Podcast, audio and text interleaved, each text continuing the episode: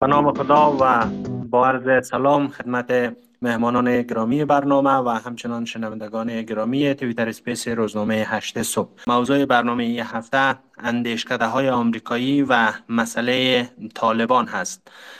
مهمانان حاضر در بحث آقای عبدالله خنجانی خبرنگار و آقای زیافت الله سعیدی پژوهشگر.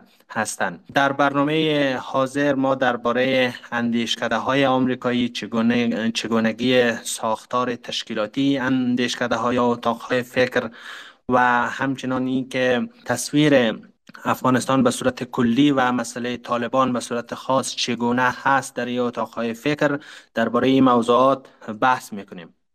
اما پیش از او باید گفته شود که یک تصمیم وقتی در آمریکا تا اینکه به منصه اجرا برسه از مراحل مختلف و از فیلترهای مختلف میگذره. اندیشکده ها یا اتاق های فکر در آمریکا در حقیقت لیسی سازان اصلی در سیاستی کشور به شمار میره در واقع وقت پالیسی نسبت درباره سیاست خارجی یا سیاست داخلی گروه حاکم یا حزب حاکم در آمریکا بخواه روی دست بگیره در اصل از این اندیشکده ها و اتاق های فکر فرمان می‌گیره یا اینکه در تعبیر واضحتر میایه مسئله را مطرح می‌کنن که چی شوه یا چارچوب های پالیسی یا سیاست های خارجی چگونه باشه؟ چارچوب های سیاست داخلی چگونه باشه؟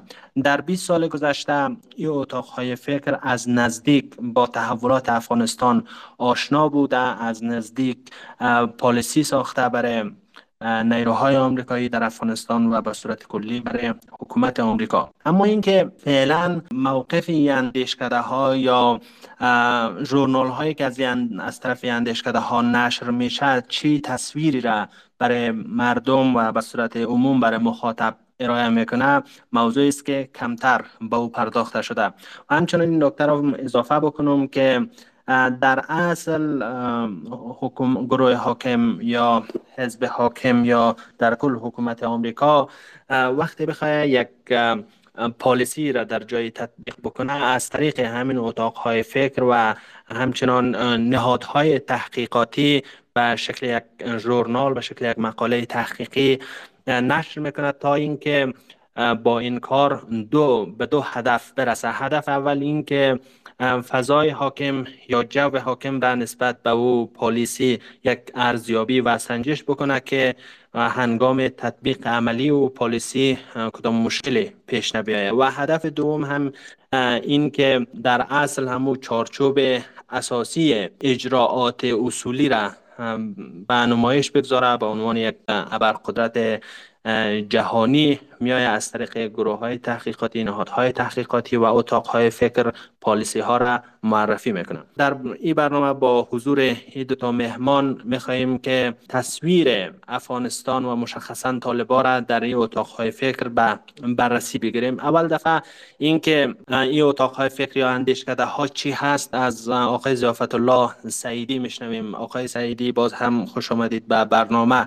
اساسا ساختار تشکیلاتی اتاق های فکر و جایگاهی اندیشکده ها در پالیسی سازی در آمریکا چگونه هست؟ دوست داریم از شما در این مورد بشنویم. بفرمایید. ما فکر که نکته اصلی که در این مورد گفته شده است که سنت اندیشکده در امریکا یک سنت بسیار طولانی است. در حدود تقریبا 100 سال است که امریکا تینگ تنگ داره و اندیشکده ها حضور داشته در سیاست سازی در پالیسی سازی در امریکا یک عامل ساختاری کلان داخل امریکا امی سیاست دو حزبی امریکاست. به این معنا که طبیعتا یک قسمت از کارگزارای سیاسی امریکا کسایی هستند که برشان political appointees میگن یا کارگزارای سی... کسای های سیاسی به اصطلاح. اینا طبیعتا وابسته هستند به دو حزب. یعنی وقت یک رئیس جمهور دموکرات به قدرت می‌رسه تلاش می‌کنه که نیروی دموکرات رو دولت کنه. و وقتی که یک رئیس جمهور دموکرات از قدرت میره رئیس جمهور ریپابلیکن میایه یا جمهوری جمهوری خواه در نتیجه این نیروی سیاسی هم بیرون میشه با رئیس جمهور و با حزب. در نتیجه یک فضا است برای اینا در بیرون در نهادهای قدرت که فضا عمدتا یا نهادهای اکادمیک است یا نهادهایی که بین اکادمیا و قدرت در ایالات متحده آمریکا وجود داره که عمدتا همین اندیشکده است بنابراین اینا در موارد بسیار زیاد کسایی هستند که بخش از دولت امریکا میشن برای دوره محدود. اما در یک دوره دیگه پس میرن بیرون از دولت امریکا و تا باز پس وارد دولت امریکا میشن که به اصطلاح خود امریکا برای revolving doors میگن. یعنی درهای چون که یک در وارد دولت میشین پس خارج میشین و پس دوباره داخل میشین. به لحاظ سیاست گذاری و policy سازی هم اهمیت از اینا برای امریکا به عنوان یک قدرت عمدتا مخصوصا وقتی برمیگرده با کشورهای مثل ما است که طبیعتا یک کشور کلان مثل امریکا نیاز داره که اطلاعات بسیار زیاد تحلیل بسیار زیاد و تخصصی نسبت به کشورهای خرد کوچک داشته باشه. در نتیجه اگر قرار باشه که تمام تحلیل را دولت امریکا انجام بده دولت امریکا تبدیل میشه به یک ساختار بسیار کلان هیولا مانند. و نیاز است که کسایی از بیرون تحلیل را انجام بده. و دولت امریکا از استفاده کنه. بنابراین به لحاظ ساختاری و به لحاظ تحلیل و تولید دانش که انجام میتن موقعیت تینک تنگ های امریکایی همی است. آقای خنجانی بر علاوه صحبت های که آقای سعیدی داشتن اگر شما هم مضاف بر او چیزهایی که گفته شد دارید در ارتباط به اندیشکده های آمریکایی بفرمایید شما میشنویم. در غیر از او می‌خوایم از شما درباره تصویری که در این اندیشکده ها از افغانستان به صورت عام و مشخصا درباره طالبان وجود داره بشنویم. بفرمایید. من فکر می‌کنم برای فهم نقش اندیشکده های غربی خصوصا آمریکایی در مواجهه با کشور مثل افغانستان یا در تصویر کوچکش مثل طالب باید یک مقدار به عقب بر بگردیم. در سه سیاق متفاوت یک سه درآمد را معرفی کنیم. اول ارزی که من خدمت همه دارم است که برخلاف یک تصور کلاسیکی که ما در از در جامعه بیرون غربی داریم که گویا آزادی بیان آزادی گفتار و آزادی اندیشیدن و آزادی فکر کردن یک عمل شخصی و یک اصلی است که هیچ محدودیت را به رسمیت نمی‌شناسه در جامعه غربی در بلحاظ عملی چنین نیست. سه تا همو فلتر یا روش وجود داره که از لحاظ تاریخی کنترل بر اندیشیدن میشه در غرب. یک فلتر اول فلتر عزیز که روزانه انسان های زیادی فکر می‌کنن نوشته می‌کنن دیدگاه های خود را شریک می‌سازن از مجاری متفاوت اما فرصت برای رسیدن یا دسترسی به دستگاه های اصلی تبلیغ دیدگاه ها را ندارن بنابراین هر اندیشه ذاتا در غرب فرصت از زیر پیدا نمی‌کنه که جهانی شوه و به عنوان یک اصل پذیرفته شوه نکت فلتر دوم مناسبات اندیشه با نهاد قدرت و سیاست سیاست رسمی در, در کشورهای غربی است. و این مفهوم که شما در یک نظام دموکراتیک غربی اونقدر اجازه داریم که فکر کنین که منافع بزرگ داخلی یا بین المللی همو کشور شما بتانین باستاب بتین و همزمان در راستای از او باید کار کنین. در غیر از او شما نمی‌تونین یک فکر غریب و شازه که در تضاد با سیاست خارجی کشورتان باشه او را اون فرصت تبلیغ و ترویج از او را از طریق دستگاه های باز تبلیغ که اندیشکده ها یک بخش از او هستند پیدا کنید و فلتر سوم مناسبات مالی این نهادها است با هم حکومت ها و همزمان با حوزه خصوصی یا پرایوت سکتور در جامعه. بخش بزرگی از دانش تولید شده و ادبیات غربی در دانشکده ها ناشی از فرمایش میشه که او را یا حکومت ها از طریق منابع مستقیم که به عنوان تمویل کنندگان هستند کنترل می‌کنن یا بر شما سکتور خصوصی که امو هدف اصلیش ایجاد یک چیزی که آقای نوم چانسکی به نام manufacture کانسنت میگه یا یک دیدگاه از پیش تولید شده را ترویج میشه. بنابراین این فلتر بر نوع اندیشیدن یا فکری که در غرب تولید میشه حاکم است. در مورد ساختاری اندیشکده ها هم باید بگوییم که هرچند ذاتا به لحاظ قانون در امریکا اندیشکده های اتاق های فکر نهادهای غیر انتفاعی هستند که نمی‌تونین منفعت منفعت نهادی تولید کنه اما به لحاظ حضور افراد در این ساختارها یک خودش یک سنت تولید پول است. یعنی بسیار یک تجارت فوق العاده یعنی است که شما می‌تونین به عنوان فرد با وارد شدن در این اندستری یا در این صنعت برتان پول ایجاد بکنین. ما یک مثال کوچک شد بزرگش است که حکومت ایالات متحده آمریکا مثلا نهادهای شرکت های امنیتی خصوصی در ایالات متحده آمریکا نزدیک به یک چیز 15 تا 20 میلیارد دلار سالانه خاطر تولید فکر و تولید جنگ برای فروش مارکت سلاحشان به مصرف میرسانند. در مو مقیاس کوچکش به اساس یک مقاله چند ماه قبل یک اندیشکده امریکایی به نام استیت کرافت تنها امارات متحده عربی در شش ماه گذشته 180 میلیون دلار مصرف از این اندیشکده ها در واشنگتن کرده بود. و قطری ها که حال یک بخش کلانشان باز رابطه می‌گیره به بحث اصلی و بعدی ما که چگونه روایت طالب از.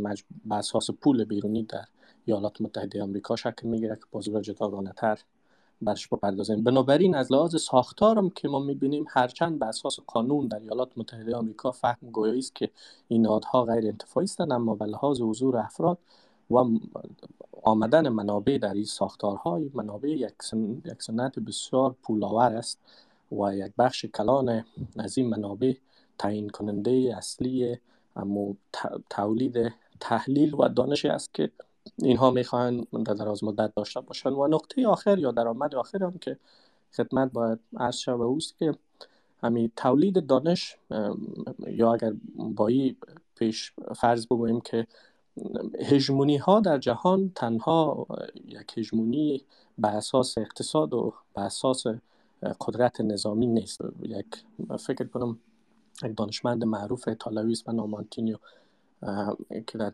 قرن 17 و 18 بحث اساسی که مطرح می‌کنن در ادبیات غربی هم است که به خاطر ترویج هژمونی شما باید ایجاد یک فرهنگ و یک نوع از ایدئولوژی هم بکنین.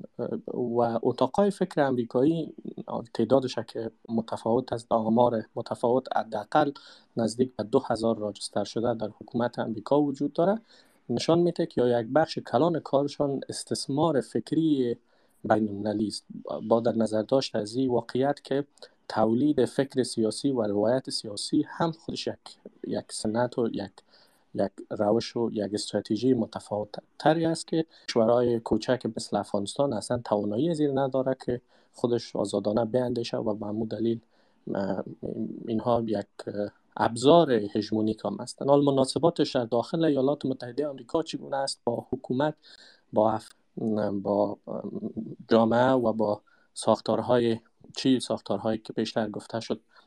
کسایی که به سیاسی میآیند در بروکراسی شامل میشن یا در سیاست یا بر نهادهای غیر حکومتی مثل کانگرس چی تاثیری دارن؟ افکار عمومی دانشگاه ها افراد جامعه نسل نو یک بحث طولانی است که فکر می‌کنم بسیار بازتر میشه. بنابراین اگر نوبت دوم رسید ما بازی که چگونه تعامل تاریخی زیاد در برابر افغانستان است می‌تونم بیشتر بازگشایی بکنم همین موارد خدمت ارز کردم.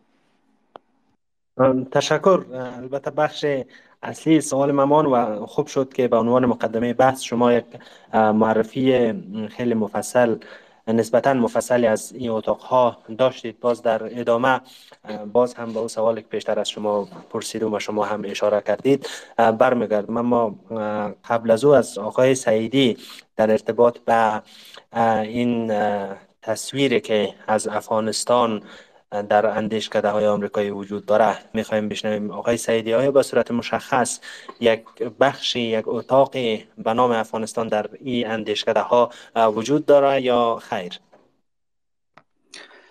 تشکر. طبیعتا به دلیل از که امریکا یک حضور طولانی داشتن در افغانستان بخش های منحصر به افغانستان وجود داره. مثلا انستیتوت مطالعات انستیتوت صلح ایالات متحده امریکا یک بخش مشخص داره. که تعداد از دوستای افغانستانی هم اونجا حضور دارن و اتفاقا اونا مثلا تا جایی که من اطلاعات دارم بعضی از اندیشکدهای امریکایی هم در داخل افغانستان سروی انجام میتن اما از اطلاعات از سروی ها استفاده نمی‌کنن. شاید خودشان بگن به دلایل امنیتی اما در مجموع شما وقتی گزارش رو می‌خوانین چیزی از او سروی ها در گزارش هم نیستن. شاید به خاطر از که بخواین راستی آزمایی کنن اما دیدگاه خود خودشان که تصوراتشان تحلیلایشان چقدر دقیق افغانستان؟ مثلا در مورد ما داخل خودم در جریان هستم که اینا سروی انجام میتن اطلاعات دارن و می‌فهمن که مثلا در بزرگ شهرها وضعیت فساد اداره پاسپورت در این موارد چیست. اما اینا در گزارش ها باستا پیدا نمی‌کنه این نکته اول نکته دومی که کاملا بستگی به این داره که با چه جناهای موافق هستن با چه جناهای مخالف هستن کی رهبری می‌کنه کیا حضور دارند اونجا. مثلا هاتسون انستیتوت که آقای حسین اقانی سفیر سابق پاکستان در است که اتفاقا یک چهره بسیار ضد های و مخالف استبلیشمنت پاکستان است. یک پلتفرم است که عمدتا تحلیل های مخالف طالبان را نشر می‌کنن.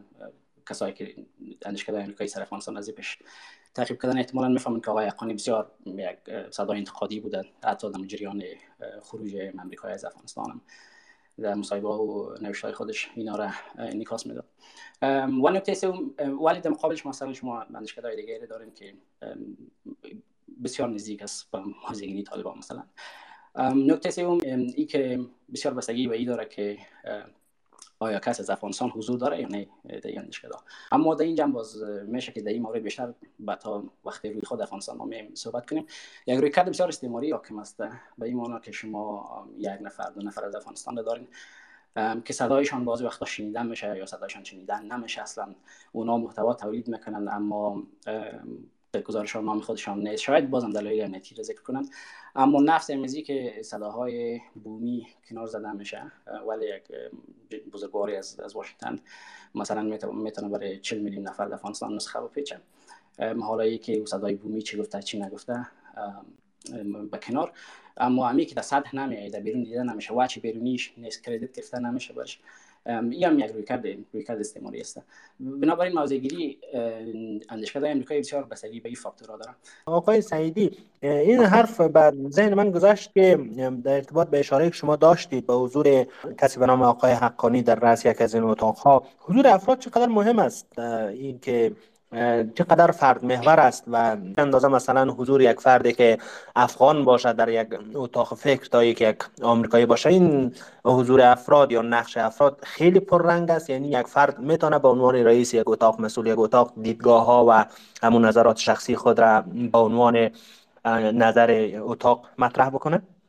وقتی به این مقطع می‌رسین اونا قبل از قبل بررسی کرده که موضوع شما چیست دیدگاه های شما چیست. بنابراین اینطور هم نیست که کاملا یک کس مخالف یک آدم به اصطلاح انقلابی وارد یک ساختار شه و ساختار رو بشکنه.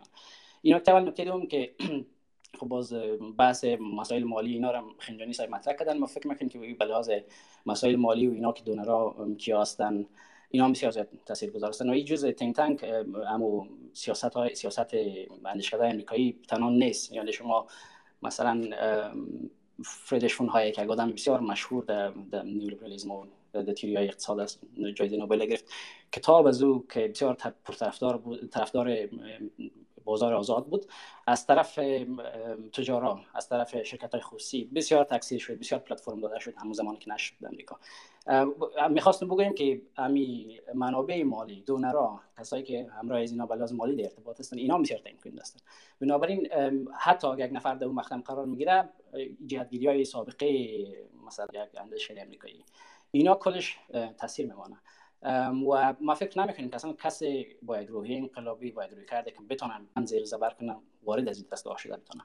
ما فکر می‌کنیم اگر بسیار خلاصه بگیم طبیعتا دیدگاه فرد مهم است اما شما باید از یک سری فیلترا تیر شوین از یک سری checkpoint ها عبور کنین که با, با سیاست های کلان اندیشه امریکایی موافق باشین در جهتگیری های کلان از موافق باشین باز باز بتونین حضور پیدا کنین آقای خنجانی قبل از که بریم به سراغ مسئله طالبان و تصویر طالبان دیگه اندیشکده ها سوال اینجاست که تا چه اندازه نقش این اتاق های در ارتباط به کانسپرسی تئوری یا مو تئوری توتعه برجسته است؟ این که مثلا گفته میشه بر اساس نظر توتعه که آره آمدن طالبان مثلا در افغانستان از قبل طراحی شده بود. یا اینکه مثلا فلان مسئله در اوکراین از قبل توسط پالیسازهای آمریکایی مثلا مشخص شده بود. این یک و دومی که ارتباطی اتاقهای فکر در کنترل رسانه ها و کنترل افکار عمومی چگونه هست؟ ارتباط از با رسانه های اینکه چه موضوع بول شود در رسانه چه موضوع رسانه شود یا که پیشترم شما اشاره کردید به او. بفرمایید. تشکر می‌کنم. البته مناسبات این اندیشکده ها با کشورهای شبه افغانستان یک, یک مسیر با ثبات و همیشگی تعیین نمی‌کنه باید بگوییم که ما در روایتی که از غرب میایه در مورد افغانستان ما هم کلان روایت های تاریخی ثابت را می‌تونیم شناسایی بکنیم. و هم می‌تونیم که کلان روایت های تاکتیکی که با سیاست خارجی امریکا به مرور زمان تولید میشن. بنابراین پرسش مهمتره که در این عرصه وجود داره است که یک رابطه بسیار عجیب و غریب بین ایلیت بومی با نوع مواجهه با متن و ادبیات غربی که تولید میشه هم باید مد نظر بگیریم. به مفهوم که اگر ما می‌خواهیم که بگوییم که یک بخش از تیوری های توطعه در دانشکده های غربی تولید میشن. باید ایرم یادآوری بکنیم که اما مصرف از مصرف کنندگان از کی ها هستن؟ آیا این زمینه فروش داره یا نه؟ کشور شبیه افغانستان که فکر انتقادی کمتر فضایش داره دونوت یک فضا فروش یک روایت بسیار ساده است. اما تصویر فلسفی ترش است که رقم که دوستان می‌دانن در چند حوزه کار و دانش تجربه من نیست. در جهانی که ما زندگی می‌کنیم در مرحله پس و مدرن حقیقت سیاسی وجود نداره. این چیز به عنوان حقیقت وجود نداره بلکه روایت هاست که به مرور زمان با تکرار و با زمینه ترویج به عنوان یک political fact یا یک حقیقت سیاسی مبدل میشن. بنابراین نقش دانشکده ها در تولید دیدگاه های دومی یا alternative فکت بسیار مهم و اساسی است. و در جامعه مثل افغانستان متاسفانه نوع مواجهه با این نوع یا روایت های سیاسی که از غرب یک از یک دید پایین و بالا میشه. به این مفهوم که ما از لحاظ تاریخی احساس می‌کنیم یک ذهنیت جمعی و تاریخی وجود داره و این تقریبا یک, یک ذهنیت مشترک اکثر کشورهایی که یک دوره استعمار استثمار و استعمار سپری کردن بوده که ما احساس می‌کنیم که هر سفید منبع آخر دانش و تعقل و تفکر است. بنابراین بر ما داشتن یک امکار که خارجی باشه و به او بشنویم یک نوع افتخار است. یعنی اینه به شما تجربه 20 سال گذشته در افغانستان ببینین حکومتی هایی که یکی دو تا مشاور سفید می داشتن یا بسیار احساس افتخار و فخر می‌کردن که گویا یا این اجراعات از یا بر مبنای یک دانش متفر است و یک دانش اصلی تر و بهتر از دیگرها است. نکته دومی هم که باید یادآوری شود او است که یک بخش از نخبگان جامعه ما متاسفانه توسط اندیشکده ها چی به گونه موقتی و چی به گونه دوامدار یعنی از دریافت کنندگان منابع ازی هستند. یک بخش کلان از تکنوکرات که در 20 سال گذشته افغانستان در حکومت افغانستان شریک بودند.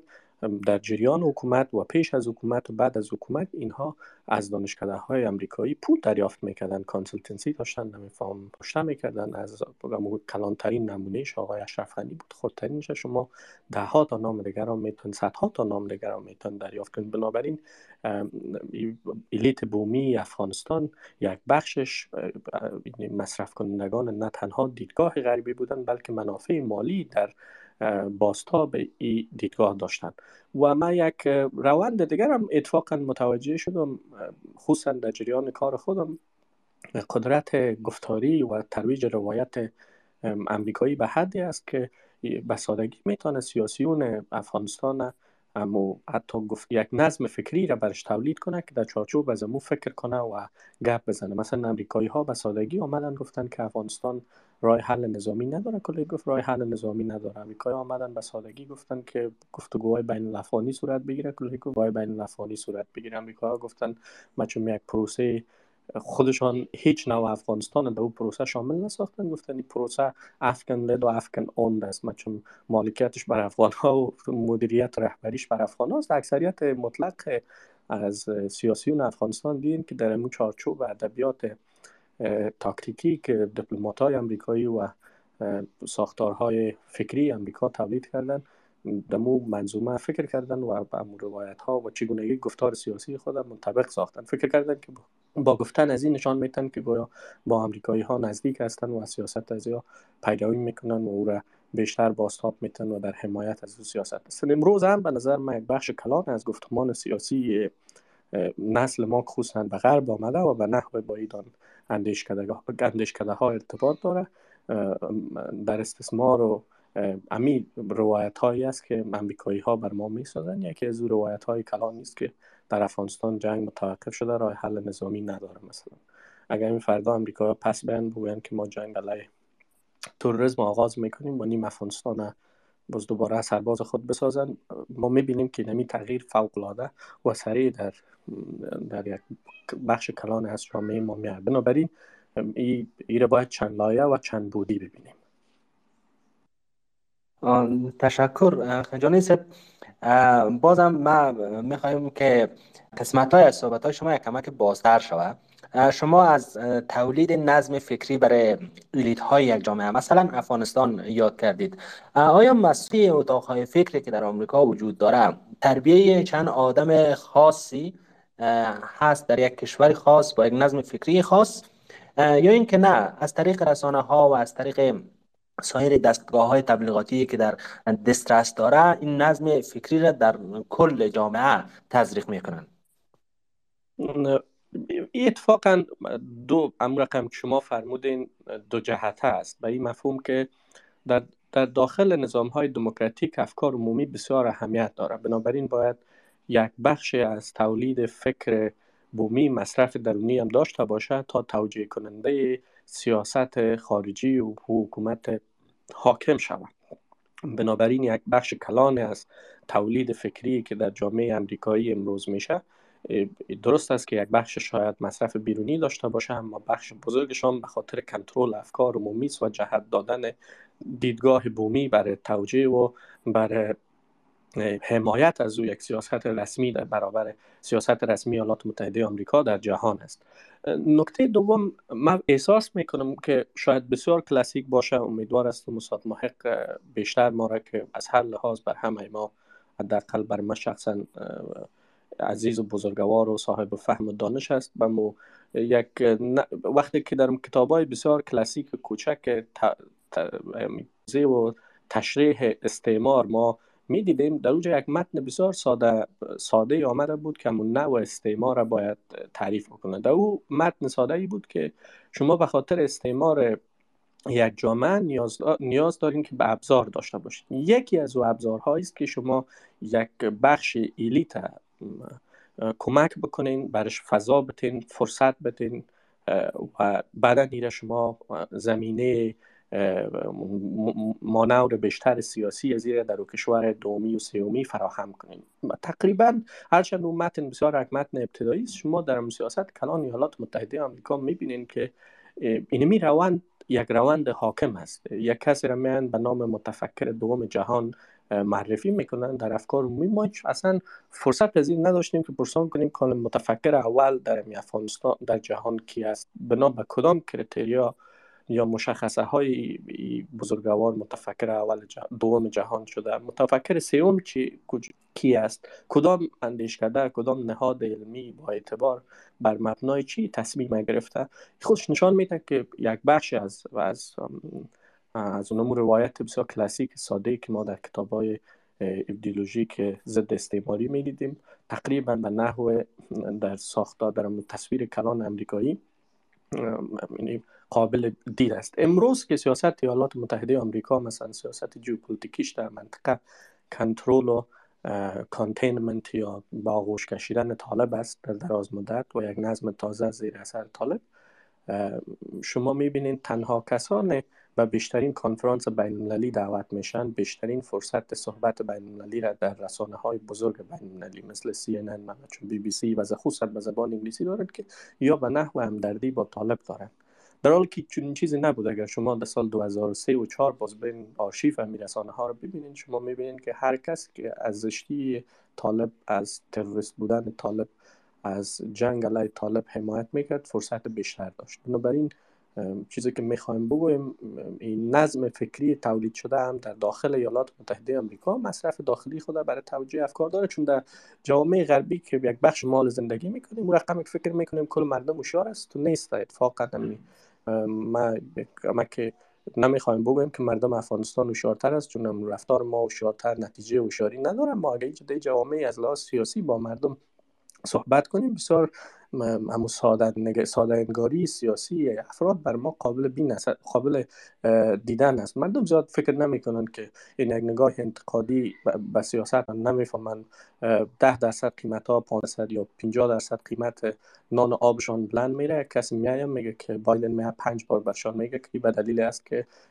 روسیه بر خاک اوکراین حمله کرده. مردم هم فکر می‌کنه که واقعیت است دیگه چون یک اعتبار بر رهبر اعتبار بر نهاد حکومت وجود داره و مردم خود زحمت از این نمیتن که ببینن واقعا سطح تورم کنونی در غرب ناشی از یک جنگ در اوکراین است یا عوامل پیچیده تر جدی سیاسی و اقتصادی داخلی خودشان داره.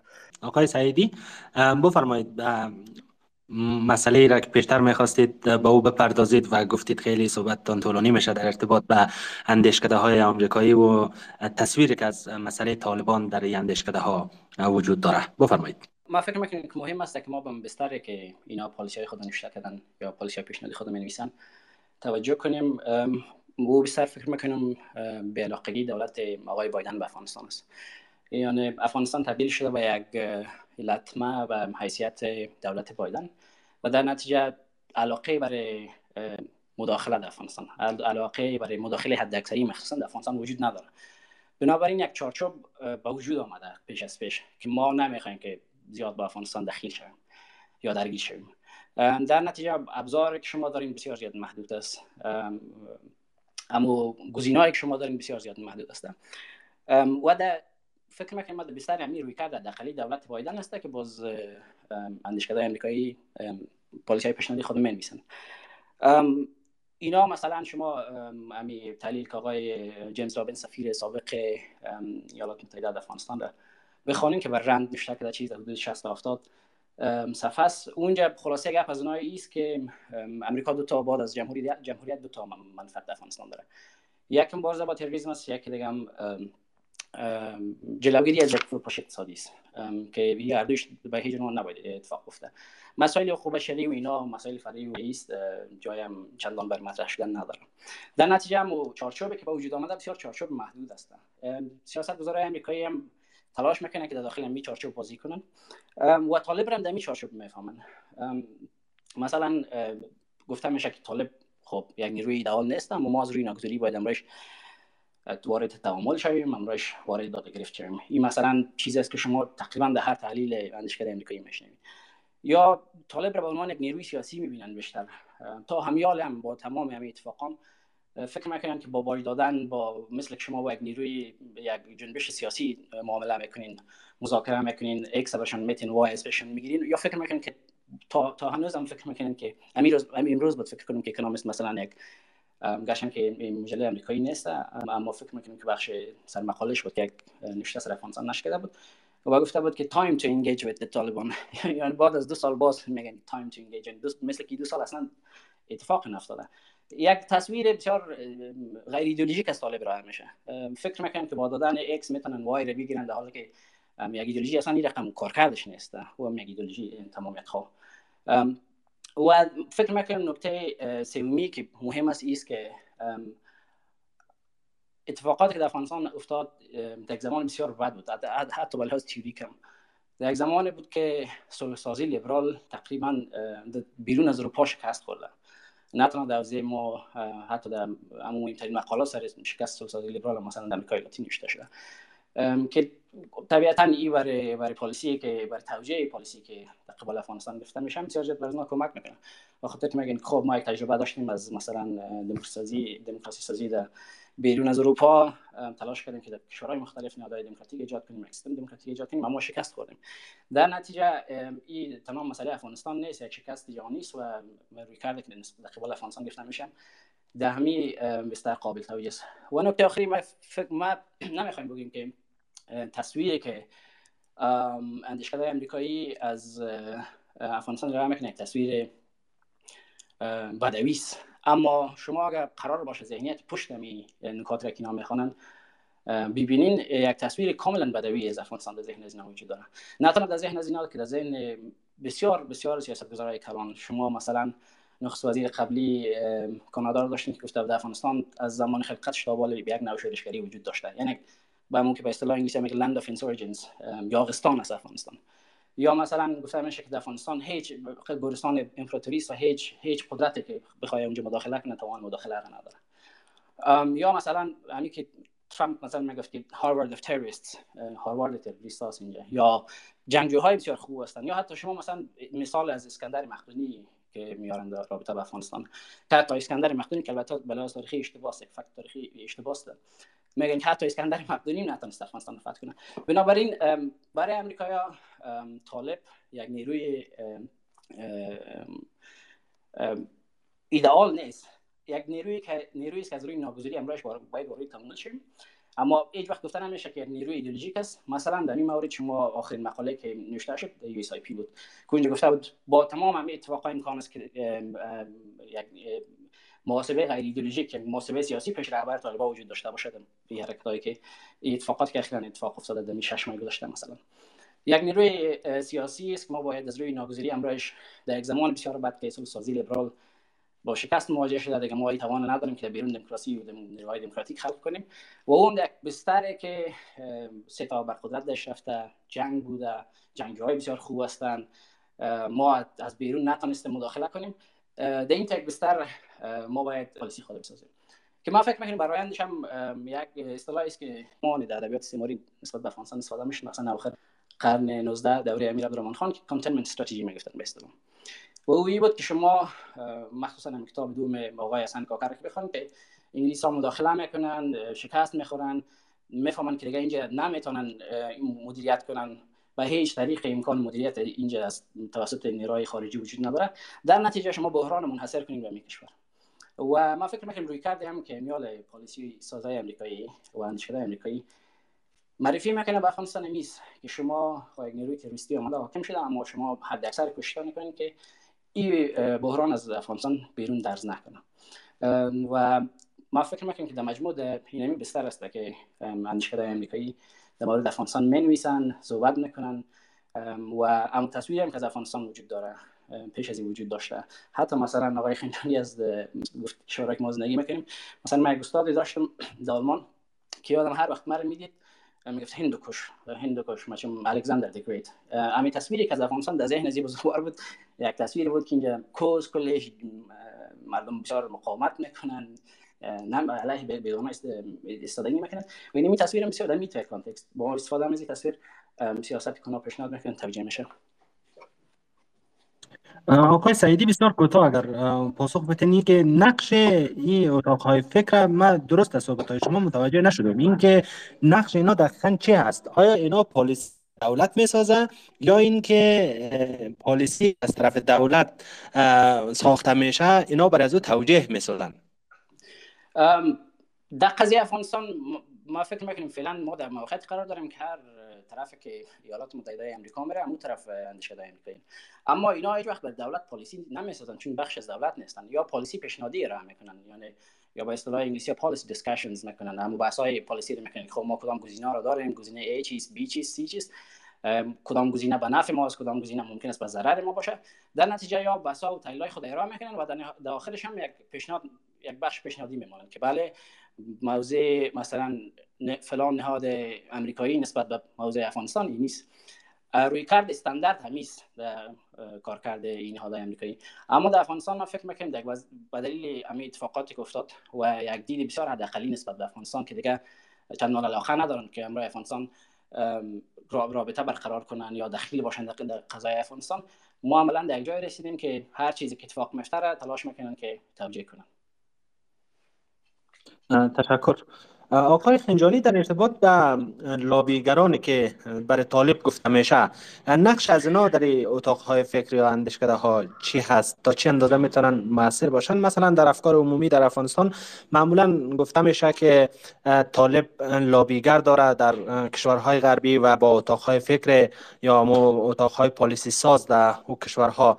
اینا مرتبط هستند و از طریق او اتاقها برای طالب لابی می‌کنه دوست دارم که در این مورد از شما بشنویم که نقش این لابیگرا چی هست در اتاقهای فکر. تشکر می‌کنم. اول خب ما باید یک سوی تفاهم حل بسازیم. و که افغانستان یک بخش بسیار مهم اساسی اتاقهای فکر امریکایی نیست به این مفهوم که یک اندیشکده بزرگ تنها در مورد افغانستان تاکید داشته باشه و تمام منابعش مصرف افغانستان شود. چون این چیزی وجود نداره بیشتر افراد هستند. افراد هستند که یا به گونه در, در بخشای کوچک کوچکی از یک اندیشکده بزرگ کار می‌کنن که بیشتر افغانستان از در جنوب آسیا هند و پاکستان خصوصا پاکستان می‌بینند. یا افرادی هستند که به گونه بیشتر مشاورین یا کانسلتانت های مقطعی هستند که در یک اندیشکده به دلایل یک پروژه دو پروژه یک نوشته دو نوشته یک تحقیق دو تحقیق پیدا میشن و یک روایتی را در مورد افغانستان تولید می‌کنن. من فکر می‌کنم وقتی که ما از البته استفاده از کلمه لابی و سمپتایزر و کسایی که همدرد طالب هستن و هم فکر رو یک مقدار مشکل باشه به لحاظ ادبی و استفاده درست مفهومیش. اما ما پنج نوع احساس مشترک بین از افراد و با طالب و روایت طالب می‌تونیم شناسایی بکنیم. بنابراین همدردی و همون نوع که است اولین انگیزه که اینها یک, یک بخششان می‌خواین علاقمند هستند که به ترویج یا تصویر طالب یا روایت طالب بپردازند. دلیل اساسیش انگیزه مالی است هرچند طالب به لحاظ ساختاری خودش اجازه فعالیت در ایالات متحده آمریکا که یک لابی گروپ استخدام بکنه نداره. اما در چند سال گذشته خصوصا پس از 2015 یک تعداد کشوران نیابتا از طالب خصوصا قطری ها و پاکستانی ها این کار پیوسته انجام میدن هرچند زیر نام لابی بر طالب نیست اما فروش یک روایت متفاوت است که می‌تونه کمک بکنه در دراز مدت قدرت و چه تصویر طالبه و دوام طالبه در افغانستان. قطری ها یکی از فعالترین کشور برای توزیع منابع در داخل امریکا هستند و در سیاست خارجی قطر و در سیاست خارجی پاکستان طالب یک عنصر فوق العاده مهم و حیاتی است. بنابراین دو کشور یک بخش از منابع مالی را برای افراد به عنوان یک انگیزه ارائه می‌کنند که اینها نوشته بکنن و روایتی که پیشتر یک نمونهش گفته شد اما نمونه های کلانتر و بزرگتر و عمیقتر داره که میشه سر از هم صحبت بکنیم.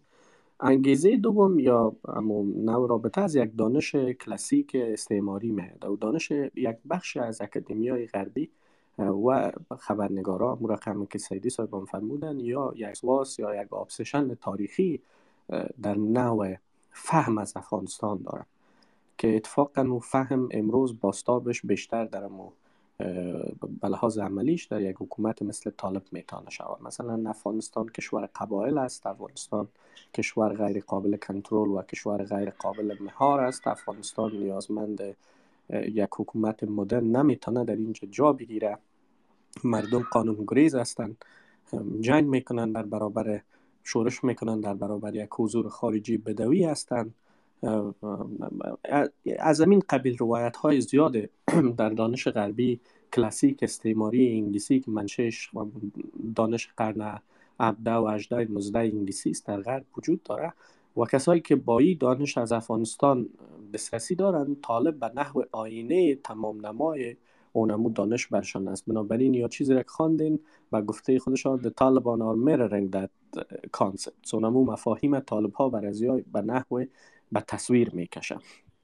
انگیزه سوم یک انگیزه تاکتیکی است که یک بخش از یک اکادمیا و نویسندگان آدم های بسیار هوشیار هستند. یا می سیاست خارجی ایالات متحده آمریکا را پیگیری می‌کنند که در کجا بیشتر یک فرصت برای مطرح ساختن خودشان است. مثلا نمونه های آخرش آقای مثل گرام اسمت ببینین در تویتر خود خدا اسمت کابل مانده. حتما دوستان می‌بینین این خود به عنوان یک آدم و یک کسی است که کانگرس امریکا را یرنگ می‌کنه یا در برنامه های استعماری از افغانستان در کانگرس امریکا شریک می‌کنه. یعنی یک نوع از marketing و branding شخصی این گروه ها است.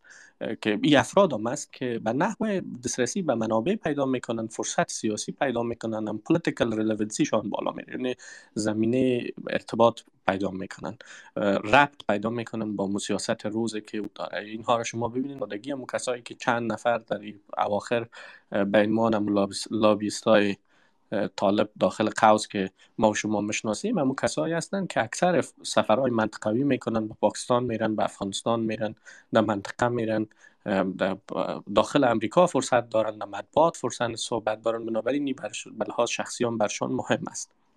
نمو انگیزه چهارمش انگیزه امنیتی است به از اینکه افراد یعنی به فرصت حضور در یک اندیشکده امریکایی را پیدا نمی‌کنن و آدمای ساده هم نیستند یعنی از یک شبکه که اگر مطلقا و مشخصا با نهادهای امنیتی داخل امریکایی رابطه نداشته باشند رابطه قراردادی رسمی و کاری اما یک رابطه کلان فکری و امنوایی دارند بنابراین اینها یک فرصتی که برای کشور مثل افغانستان میرن از دسترسی به معلومات تا تغییر دیدگاه بومی تا ارائه معلومات متفاوت تر من به یاد است که امین لحظه هم یک اشتباه بزرگ از سیاسی نیست که یک سه دان امریکایی از یک اندیشکده حرکت می‌کنه مثلا میره به ترکیه یا تاجیکستان. شما ببینید کلانترین سیاسیون افغانستان همراه از اینها ملاقات می‌گیره و بعد بعدا شما یک ماه دیگه بشنوین که امی سیاسیون افغانستان وقتی که با یکی دیگه خود صحبت می‌کنن میگه والا یک نماینده امریکا آمده بود بر ما گفت که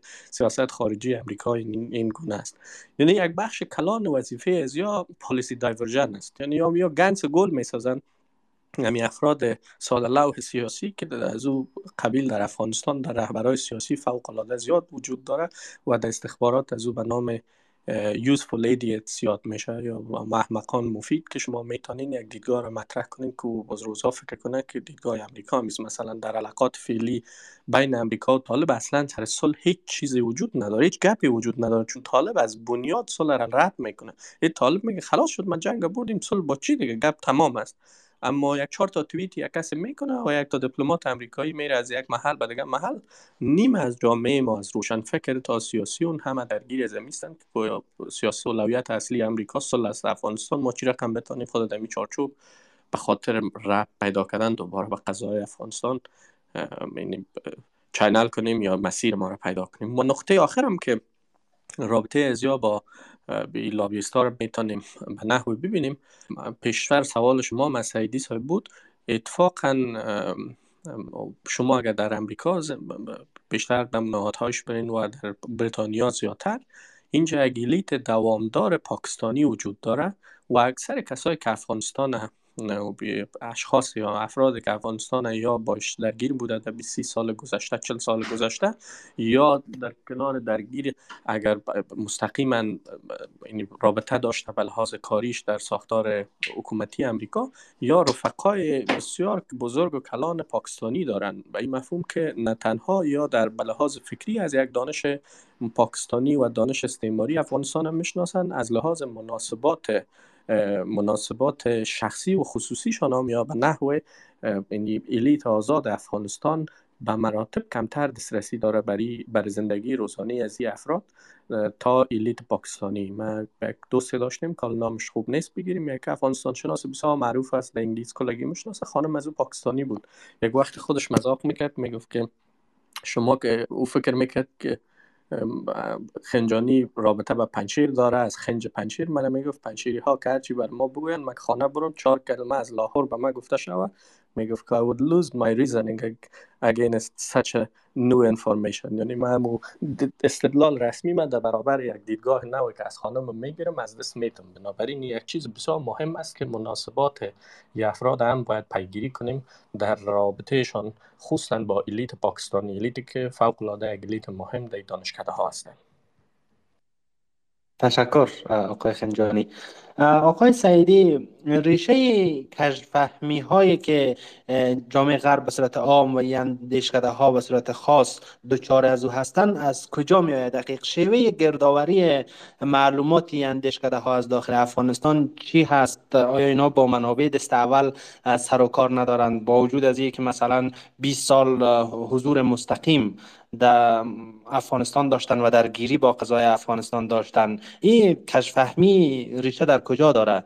یا اینکه کلا ارادهشان برمی است که خودشان را با امو برداشت قدیمی که با اتکا به منابع تاریخی دارن با امو خود مصروف بسازن با یک از یک زاویه جدید به افغانستان نگاه نکنن و مسائل را و قضایا را از منابع مستقیم در داخل دریافت نکنن نظر شما چی است این قسمت؟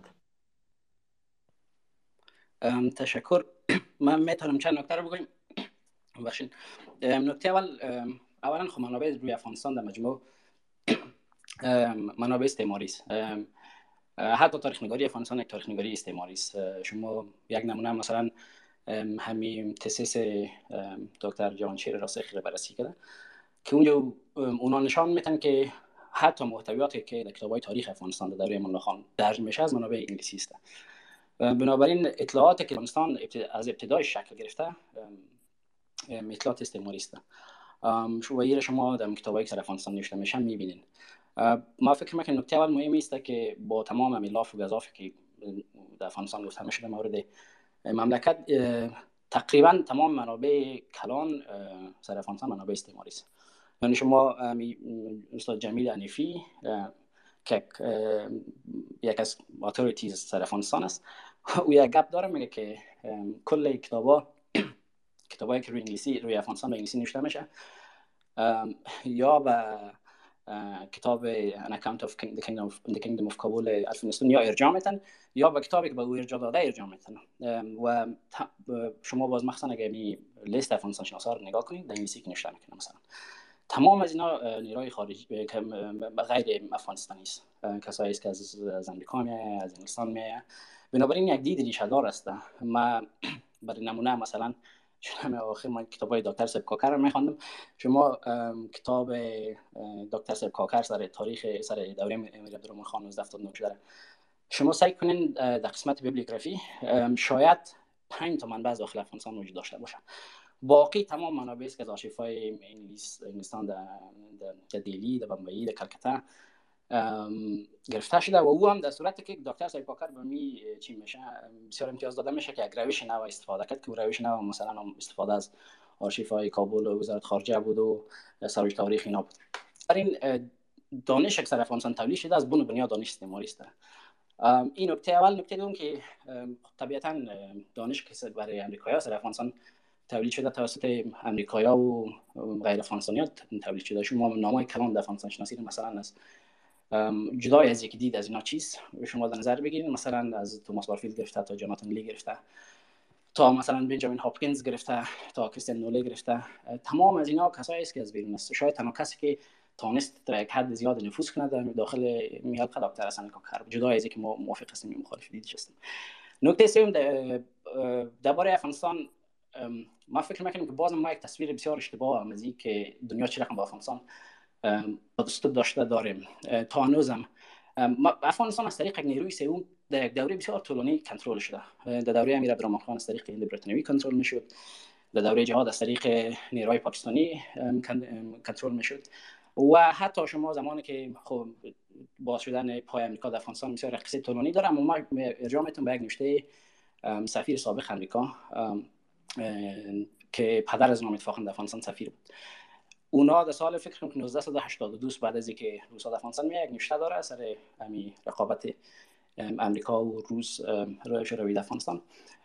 اونجا اونا بسیار به خوبی نشان میده که حتی در اون مواردی که امریکا در داخل افغانستان بوده یک حضور بسیار حداقلی در حد کشور سوم و او هم با بسیار فکر که هفت بار میره به امریکا که سفارت باز سفارت بر ما کمک های خارجی بیتن. که نمیتن بنابراین در او دوران بسیار حضور حداقلی داشت در افغانستان و ما در دورهای دیگه خب ما از طریق نیروی سوم کنترل شدیم. شو احتمال از یک افغانستان بعد از این از طریق نیروی سوم کنترل شود قطر یا دست بالا داشته باشن پاکستان یا دست بالا داشته باشن وجود داره. و نکته سوم هم که شما به اصطلاح ها می در 20 سال گذشته مثلا به باتل نکس امو بمو گلوی گلوگاه ها نگاه کنیم بستان که کی اطلاع اطلاعات را برای امریکا. میده کی باشن تجزیه و تحلیل می‌کنه امو تحلیلگر مورد علاقه امریکا کیست؟ کی بسیار واضح بود در افغانستان که یک جنایی که خودش پرورش یافته دانشگاه امریکایی است. حتی پاسپورت های امریکایی داشتن وابستگی داشتن به تنک های بسیار کلان امریکایی در مورد که نیاز به مشوره می‌شد از این خواسته می‌شد. بنابراین این انحصار یک طیف بود. اینطور نبود که شما مثلا هر نظر که در افغانستان مطرح میشه این برسه به امریکایی ها یا برسه به پالیسی امریکایی. مثلا یک نمونه شمی تحقیقات که ما چون زیاد صحبت کردم در این موارد نمونه زیاد است اما یک نمونه رو ذکر می‌کنم همین کتاب دکتر دیپالی مخوپادی های سر زورمندا و سال به اصطلاح جنگ سالار افغانستان چی تحقیقی که کردن میدانی از 2007 تا 2014 در افغانستان یک تصویر نسبتا واقع بینانه از از مثلا زورمند افغانستان رو می‌کنه که کارکردش چیست. در چه شرایط شکل گرفته شده می‌تونه با دولت سازی مثلا کمک کنه یا تبدیل شه به والی و حاکم اما اینمی اینمی تصویر را شما ده هیچ جای نمی‌بینید ده هیچ سند که روی مثلا وارلارد کم کلمه وارلارد استفاده میشه هیچ جایی به این نمی‌بینن بنابراین اینطور نیست که هر نوشته یک سر افغانستان نشر میشه هر کتابی که چاپ میشه او می‌رسه به پالیسی های امریکایی به تصمیم گیرنده ما فکر می‌کنیم هم به لحاظ تاریخی و هم به لحاظ وضعیت فعلی ما هم است فقط دو تا نکته دیگر می‌خواستم که در قسمت گپای خینجانی گفتن اضافه کنیم. یکی که ما توجه کنیم که یک نیروی سوم یک نیروی غیر افغانستانی همسو بسیار پلتفرم داده میشه برش چی؟ در think tank های امریکایی شما مثلا یک طیف از امی با وجود که من دانشگاه امریکایی افغانستان درس خواندم یک طیف از صدای یک طیف از صدای دانشگاه امریکایی است. که شما بسیار می‌بینید که همسو با همین اندشکده همسو با مقطع تابلو شده بودن. و در پلتفرمایی که اینا کنترل می‌کنن. مثلا یک کمیزی بزرگوار تمام نوشتهش در تقریبا در Statecraft هست Responsible Statecraft که platform Quincy Institute است. بنابراین یک نیروی داخلی هم موجود داره. یا شما همی هم میشه که توییتر گرم اسمیت ببینید. مثلا همین اعلامیه که از طرف نهادهای داخل افغانستان نشر شد. همزمان با نشست دوها که گفته شده بود ادامه بدین کمک ها را داخل بان در افغانستان. همون را جای به جای توییت کرده و مثلا گفت که صداهای از داخل افغانستان. یعنی صداهای از داخل افغانستان یا ساخته میشه یا یارگیری میشه به اصطلاح کوپت میشه و برجسته میشه برشون پلتفرم داده میشه. یه نکته مهم است که یک طیف از از داخل افغانستان می‌تونه انجام میده. تشکر. تشکر سعیدی صاحب. آقای خنجانی در صحبت های پیشتر شما از فراز و فرودهای دیدگاه ها نسبت به افغانستان بود نکته های این که مثلا در سالهای 2003 2004 رسانه های آمریکا اتاق های فکر آمریکایی دید نسبتا متضاد نسبت به او دیده که حال فعلا به افغانستان دارن داشتن. این فراز فرود ها از کجا میای اول و دوم این که فعلا ارزیابی شما چی هست که اتاق های فکر آمریکایی افغانستان حالا را چگونه می‌بینن؟ خب من رقم ارز کردم بر لحاظ خدا اندیشه در امریکا تولید نمیشه. یعنی به گفته ایرانی ها هیچ به شکل بر ازای خدا موش نمی‌گیره. و این اندیشکده های امریکایی هم بر خدا دانش تولید نمی‌کنن. این باید یک نوع انگیزه یا انسنتف برش وجود داشته باشه. یکی از تغییرات اساسی امروز است که منابع برای افغانستان تقریبا خشک شده و وجود نداره. بنابراین کار بالای افغانستان به حد اقلش رسیده.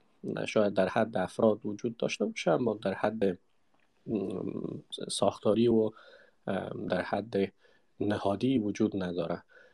یک عنصر مهمه که هنوز افغانستان فوق العاده مهم است. عنصر فهم تروریسم است و خصوصا مناسبات طالب به عنوان یک حکومت تروریستی یعنی نظام طالب امروز تنها نظام تروریستی است که هم در رهبران نزی در فهرست تحریم های بین المللی سازمان ملل قرار داره و هم در ایالات متحده آمریکا و همزمان یا بزرگترین دریافت کننده کمک های ایالات متحده آمریکا هستند یعنی به اساس آمار سیگار بین سال 2020 تا 2021 ایالات متحده آمریکا نزدیک به 5 میلیارد دلار از مجراهای متفاوت وارد افغانستان ساخته. این خودش به لحاظ مفهومی و به لحاظ یک تغییر فوق العاده کلان نشان میده.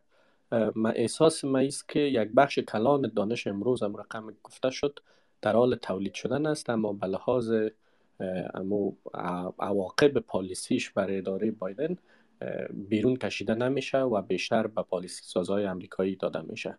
روایتی که تقریبا در افکار عمومی بالایش یعنی این نادها یا افراد در حال تبلیغ کردن هستند اما رقمی که گفته شد یک تعداد رو کلان روایت های تاریخی است که ریشش در دانش استعماری داره یا در دانش که نشخار دوامدار امو دانش مادر استعماری است که به مرور زمان در افغانستان به وجود آمده. در مورد افغانستان به وجود آمده. افغان...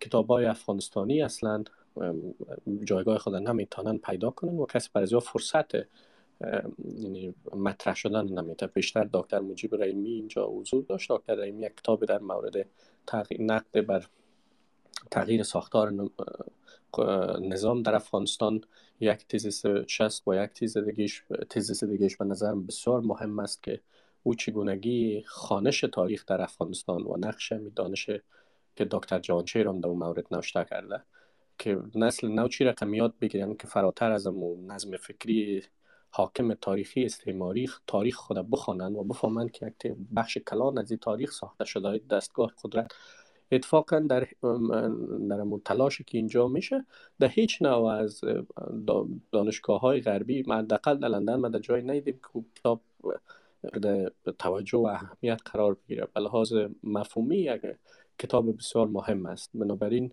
او باید امور رقم پیشتر گفته شد نتیجه گیری ما می باشه که هر دانش که رابطه با سیاست رسمی ایالات متحده آمریکا نداشته باشه فضای تبلیغ و ترویج نداره فضای پلتفرم گیری نداره امکان نداره که صدای مخالف سیاست خارجی آمریکا فضا برش فراهم شوند. بخش دوم از این روایتی که در حال حاضر از افغانستان ساخته میشه به نظر من دانش غربی و خصوصا زبان انگلیسی یک زبان قدرتمند است. اگر ما به لحاظ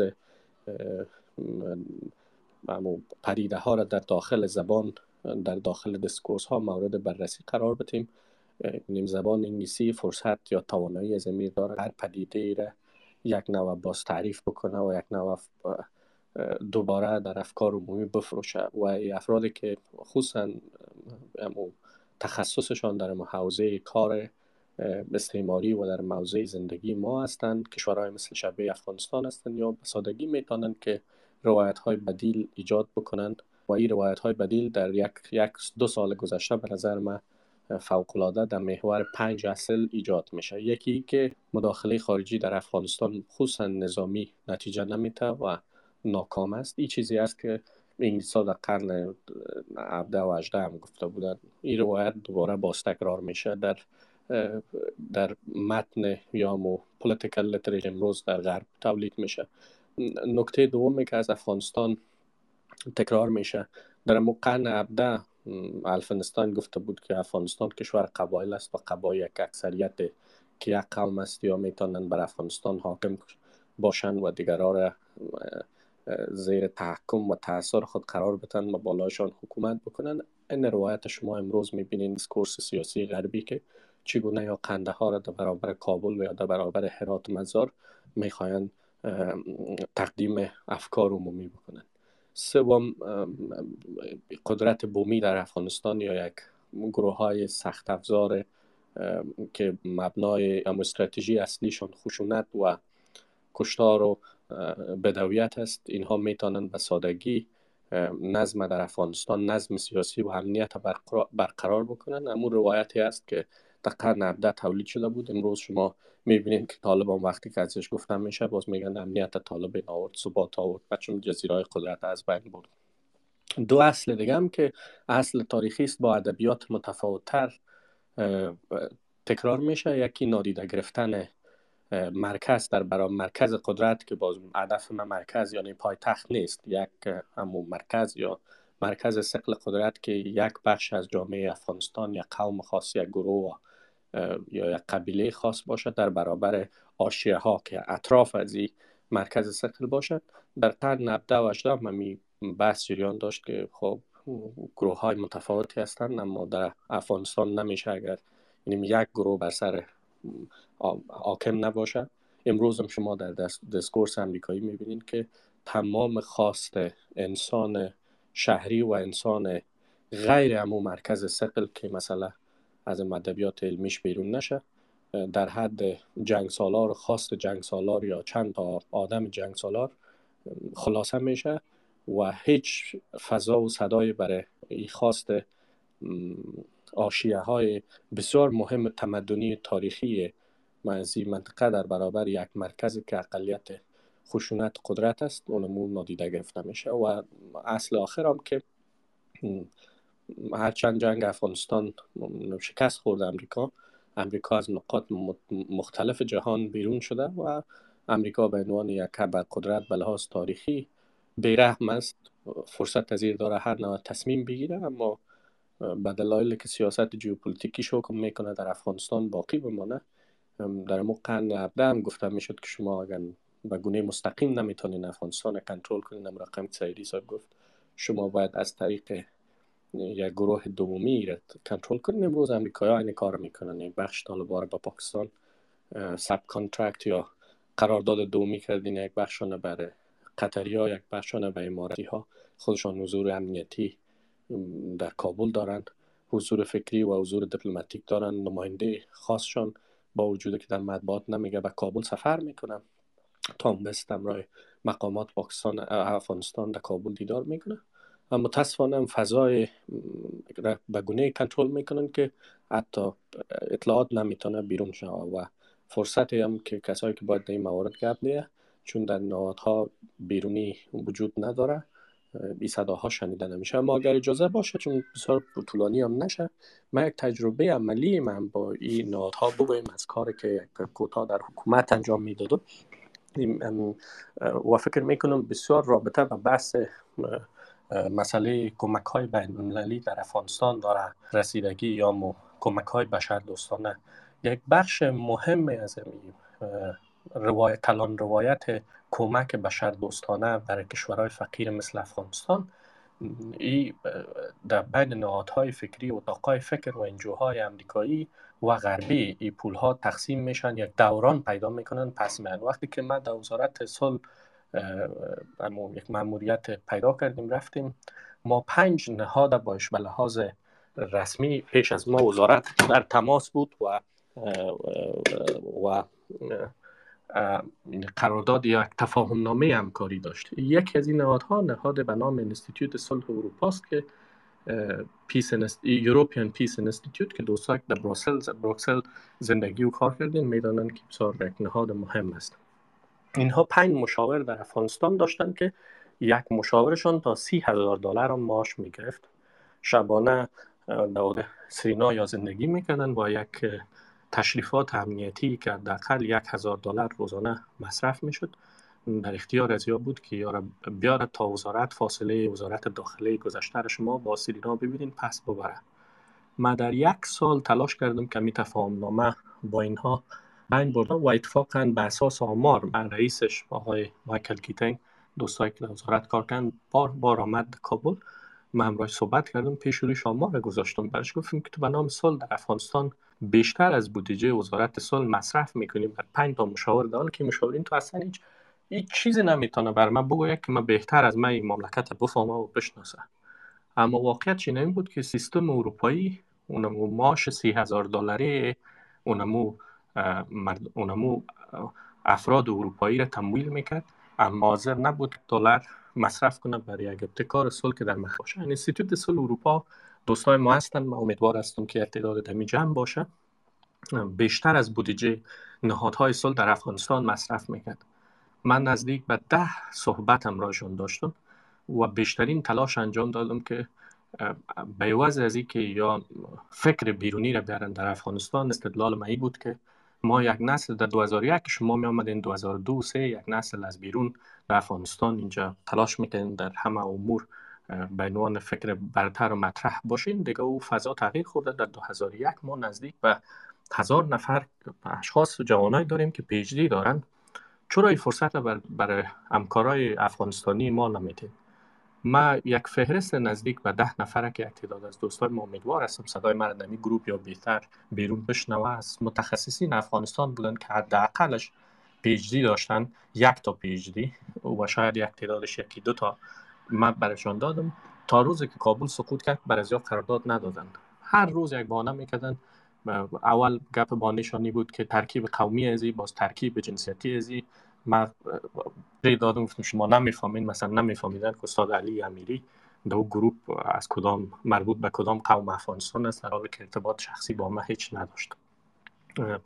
این تجربه دوم هم بود. به انستیتوت سل اروپا و قرارداد هیچ گاه عملی نکرد تا که کابل سقوط کرد. یک بخش دیگهش بود که یک نهاد انگلیسی که ملل متحد برش پول می‌داد و نهاد سفارت انگلیس یک پول مشترک بر صلح بود.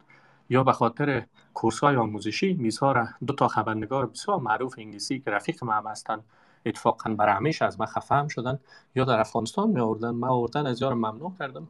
و بر من گپ ما, گپ ما برشانی بود که شما به عنوان از یک تا نفر از انگلستان برین که یک ساعت در مورد صلح صحبت بکنه در افغانستان شما می‌تونین از این نسل اینجا استفاده بکنین همین دیدگار هم یا بتانن بدون تکت مصرف عملی شود. آخرین باری که پیش از سقوط و پیش از لغو پروژه که ما یک طرفه همراهشان لغو کردیم برای من یک ایمیل داده بودن در یک جلسه کش گفت که امو سیستم انگلیسی اجازه میده که ما برای یک نفر انگلیس کرده انگلستان حرکت می‌کنه به کابل به نام سلم نزدیک به 50 هزار هزینه کنیم اما اگر شما یک کسی را از کابل می‌گیرین ما بیشتر از 300 دلار با ورکشاپ باعث حق و زمه پرداخته نمی‌تونیم. اما بحثی بود که همون لحظه ما صحبت باشد قطع کردیم. یعنی دو سه تا ده ها تجربه دیگر رو می‌تونم خدمتتان تکرار کنم هدف معی است که این اندستری هایی که به نام صلح وجود دارن امو صنایع صلح و جنگ حقوق بشر رو نمی‌فهمم صنایع مثل کمک های بشر دوستانه یا بیشتر از هر چیز یک ماشین یا یک ابزار جریان پول از یک حساب به حساب دیگه هستند که در او طرفش یک سفید نشسته و در این یک, یک سفید نشست و فقط پولش دوران می‌کنه و یک رقم ایجاد میشه. به مو دلیل دو تریلیون دلار در افغانستان وقتی گفته میشه مصرف شده تو احساس میشه گویا را بر افراد داده شده در حالی که بر مردم افغانستان داده شده در حالی که فقط این سیستم ها تنها اینجا و سیستم اتاقای فکری یک سیستم یک ابزار سیاست خارجی مالی ایالات متحده آمریکا برای جریان پول است برای جریان ارقام بسیار درشت و فوق که از یک ما به خاطر صحت و سخم از این چیزهایی که من ادعا کردم دوستا و همکارای نزدیک من دوستای همه همه دوستای ما هستن از وام میشه بپرسین. و از این کسایی که مثلا مسئول یو سی در افغانستان بود مسئول خارجی با یو سی دی و نمیفهم با نهادهای دیگه متاسفانه ما نتونستیم اینجا وقت و وحشتناکترشی بود که وقتی که شما یک رئیس در افغانستان یک حس محرومیت و به حد به انتها بلند بود که می تشریفات دادن بر یک سفید. مثلا رئیس انستیتوت صلح اروپا می اومد امروز امرای من مذاکره می‌کرد که برنامه چگونه پیش برده شود. فردا میدیم که یک دادن جلسه امرای رئیس جمهور رو گرفته و رئیس جمهور گفته که بدون از اینکه ما خبر باشیم یک دادن رئیس جمهور گفته که ما از از مچم ابتکارات انستیتوت صلح اروپا در افغانستان حمایت می‌کنیم. که یک گسست عجیب ساختاری و نهادی را نشان می‌داد و همزمان نشان می‌داد که چقدر الیت افغانستان در هر سطح که وجود دارن یا متاسفانه اما از یک عقده محرومیت تاریخی نگاه پایین و بالا در برابر یک سفید برخوردار هستن که با مجرد که یک سفید از یا درخواست ملاقات می‌کنه یا بدون از اینکه بفهمن چی گپ پس چی و چگونه ای باز می‌تونه در دراز مدت استفاده شد دهات بار می آقا بر من می‌گفت که رؤسای تو کدفش دکتر عبدالله و رئیس جمهور بود. می‌گفت که با این گپ با ما موافق هستند من نمیفهم تو چی مشکل داری. به هر صورتش هم تجربه عملی ما بود که خواستم بگویم که فقر و بیچارگی امروز مردم هم یک دلیل که کمک باید در افغانستان ادامه پیدا بکنه. این سهمدارای اینجوری خودش داره که یا جریان پول و از یک مسیر به دیگر مسیر رهنمایی می‌کنه.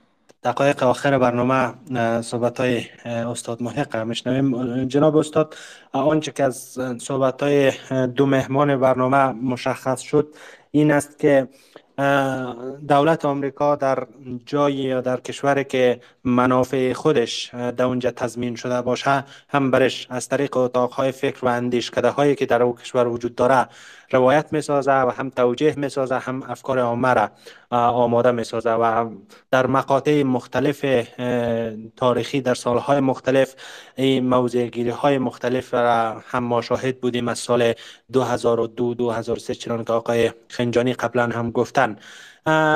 شما چه فکر می‌کنید؟ این چرخشی که در سیاست خارجی آمریکا نسبت به افغانستان پیش آمده و اینکه دیده میشه آمریکا به گونه پشت کرده به مسائل افغانستان و دیگه از او اهمیتی که در چند سال پیش افغانستان برای آمریکا برخوردار بود حال دیگه او اهمیت برای آمریکا نداره.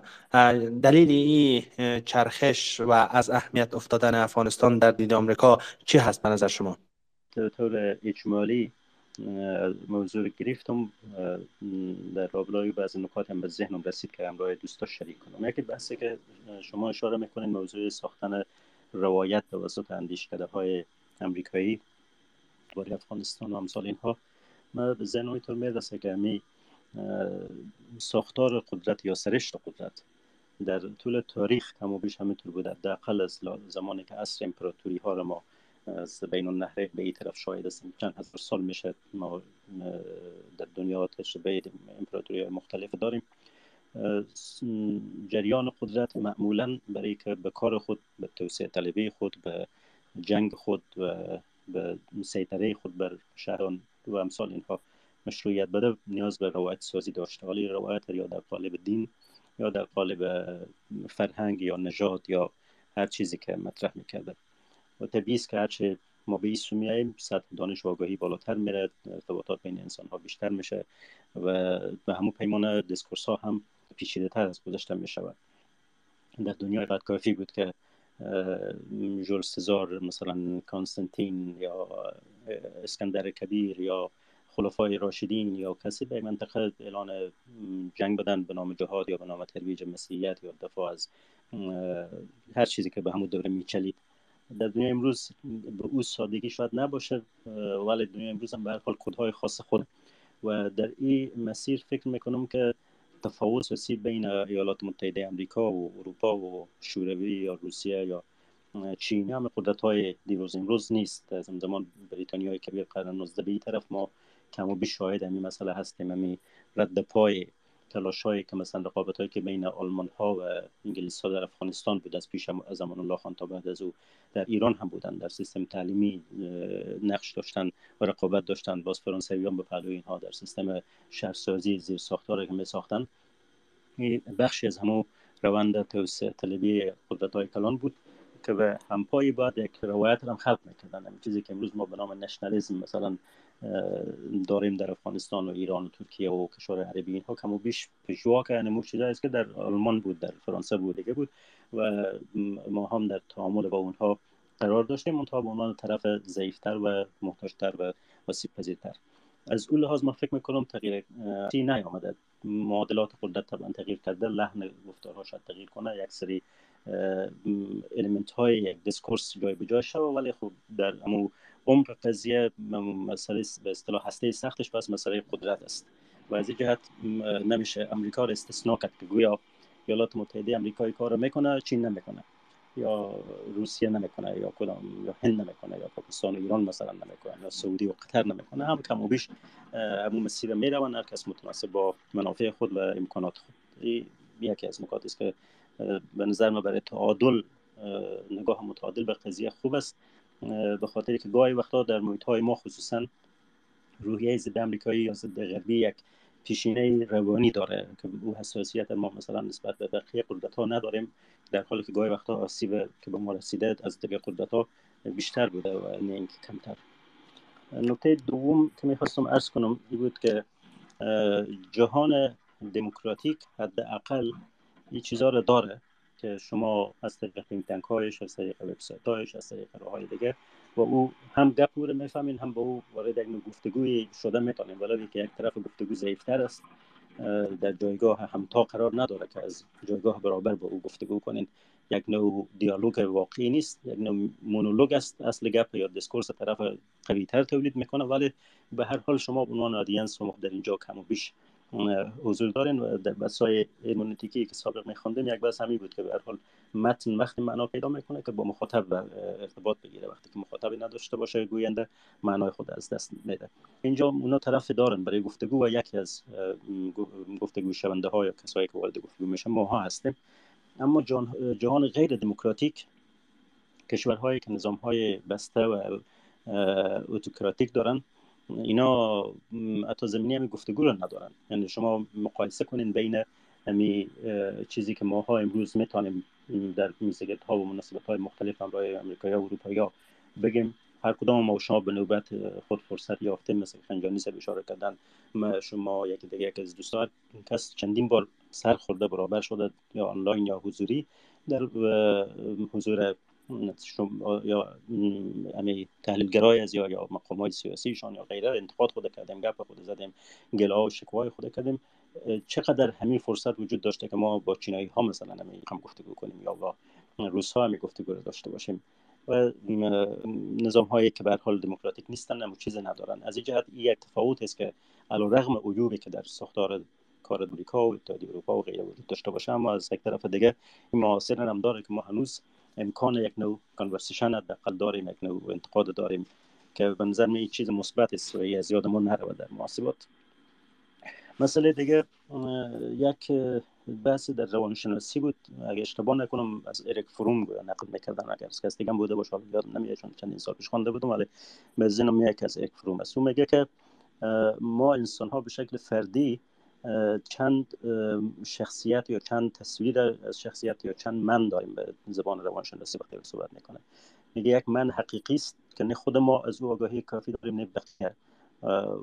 و دست یافتن به تمام ابعاد ای یا شناخت همه جوانب و های بسیار سخت است. ولی من دوم من است که عبارت از, از تصویری که خود ما از خود داریم در عالم خلوت خود می‌فهمیم جدا از اینکه بقیه خبر دارن یا ندارن یا در واقع هم تو چیزی هست یا نیست ولی ما در دقل در نسبت به خودی رقم یک تصوری داریم یا یک تصویر خوش داشتیم بسازیم یا از روی تجربه در ذهن ما شکل گرفته که من آدم هستم با این ها بعد میگه من سوم داریم و او تصویر است که بقیه دارن از ما. و اینا با کاملا با هم منطبق نیست. ما یک تصویر داریم در درون بنا شناختی که از عوالم باطنی خود داریم در حالی که در بیرون بقیه از ما یک تصویری بر اساس تمام دارهای بیرونی ما در جمع دارم. بعد میگه باز من چهارم داریم. عبارت است از این تصویری که ما در ذهن ما است بر اساسی که می‌فهمیم جامعه یا دیگران درباره ما چه قضاوت می‌کنن باز من پنجم عبارت است از که مردم می‌فهمند که ما چه آگاهی از قضاوتشان داریم باز اونا بر اساس او یک موضوع دیگه و یک تصویر دیگه دارن خب به حال لایه ها در هم پیچیده است. حال اگر این رو بخوایم از محدوده فردی گسترش بدیم به محدوده جمعی در رابطه با یک کشور یک ملت یا ساکنان یک سرزمین آنچه که دنیا با افغانستان تعامل می‌کنه چه امریکاست چه اندیشکده او چه اروپا چه جای دیگه بر اساس تصویرهایی است که شکل می‌گیره. ما به عنوان ساکنان این سرزمین از خود یک تصویر داریم. اونا از عنوان مردم از او سر دنیا وقتی با ما می‌بینند دیگه تصویر دارن. این دو تا تصویر یکسان نیست. در جاهای هم پوشانی داره و مشترک است اما در جاهای هم از هم دیگر تفاوت داره و این ممکن است ما مثلا هم تمدن 5000 ساله و مردم شجاع و جنگجو و دلیر و قبرستان امپراتوری ها و کمر اینها رو شکستیم و فلان امثال اینها رو داریم. یک بار به قاهره در یک محفل دیپلماتیک میمان بودیم. سفیر روسیه هم آمد پلوی ما شیشت وقت ترامپ بود. آخرای ترامپ. سفیر قزاقستان و چند تا دیگه بود. باز گپ از افغانستان هم اونجا پیش آمد. سفیر روسیه دیدم اما یک گپ کلیشه همیشه که ما و شما زیاد شنیدیم. این چیزی که افغانستان روی سرک تاکسی اونا و دریورا و اینا میگن دکاندارا میگن.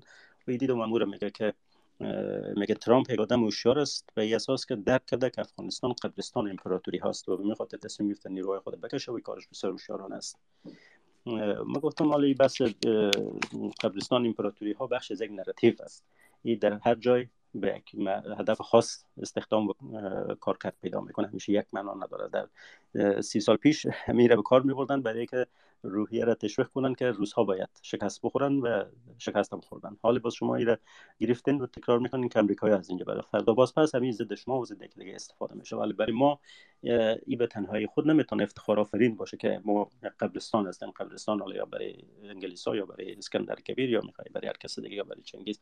ولی در عمل برای خود در قدم اول متاسفانه قبرستان می‌سازیم یعنی یک لایه همین نراتیو قبرستان بودن سرزمین است. یک گورستان است. خود از گورستان چی چقدر افتخار ایجاد میشه و گورستان می‌تونه همزمان تمدن 5000 سال داشته باشه کدام مرکز تمدن در تاریخ همزمان گورستان بوده. ولی خب این تصویرهایی است که ساخته می شود کدام بخش از این تصویر مبتنی بر فکت های بیطرفانه علمی است؟ کدام بخش از این تصویر کدام اجزای ای را بر اساس یک برخورد ایدولوژیک و معطوف به منافع ساختند در امریکا یا در مسکو یا در افغانستان یا در تهران جای دیگه؟ اینجا چیزی که نیاز داریم به تجزیه و شکافتن ای. ما حالا اگر بخواهیم که بر اساس منافع ما عمل شود یا حداقل منافع ما کم و بیش در نظر گرفته شود. و قسمتی که اونا منافع خود تعقیب می‌کنن خب همه می‌فهمیم و در روی شک نیست و مو چیزی که خنجانی صاحب اشاره کردن که هیچ کس به خاطر خدا اندیشه تولید نمی‌کنه در اندیشکده ها نوشته هم نمی‌کنه تحلیل و research و میدانی و هیچ چیزی کار انجام نمیشه. اونا بر اساس منافع خاص کار می‌کنن. ولی اگر ما بخوایم که منافع ما هم کم و بیش در نظر گرفته شود یک قسمتی برمیگرده که ما همین تصویر خود بازسازی کنیم. تصویری که کمک کنه به بهبود وضعیت ما. ای به دست ماست ما هم تا کم بیش نقش داریم.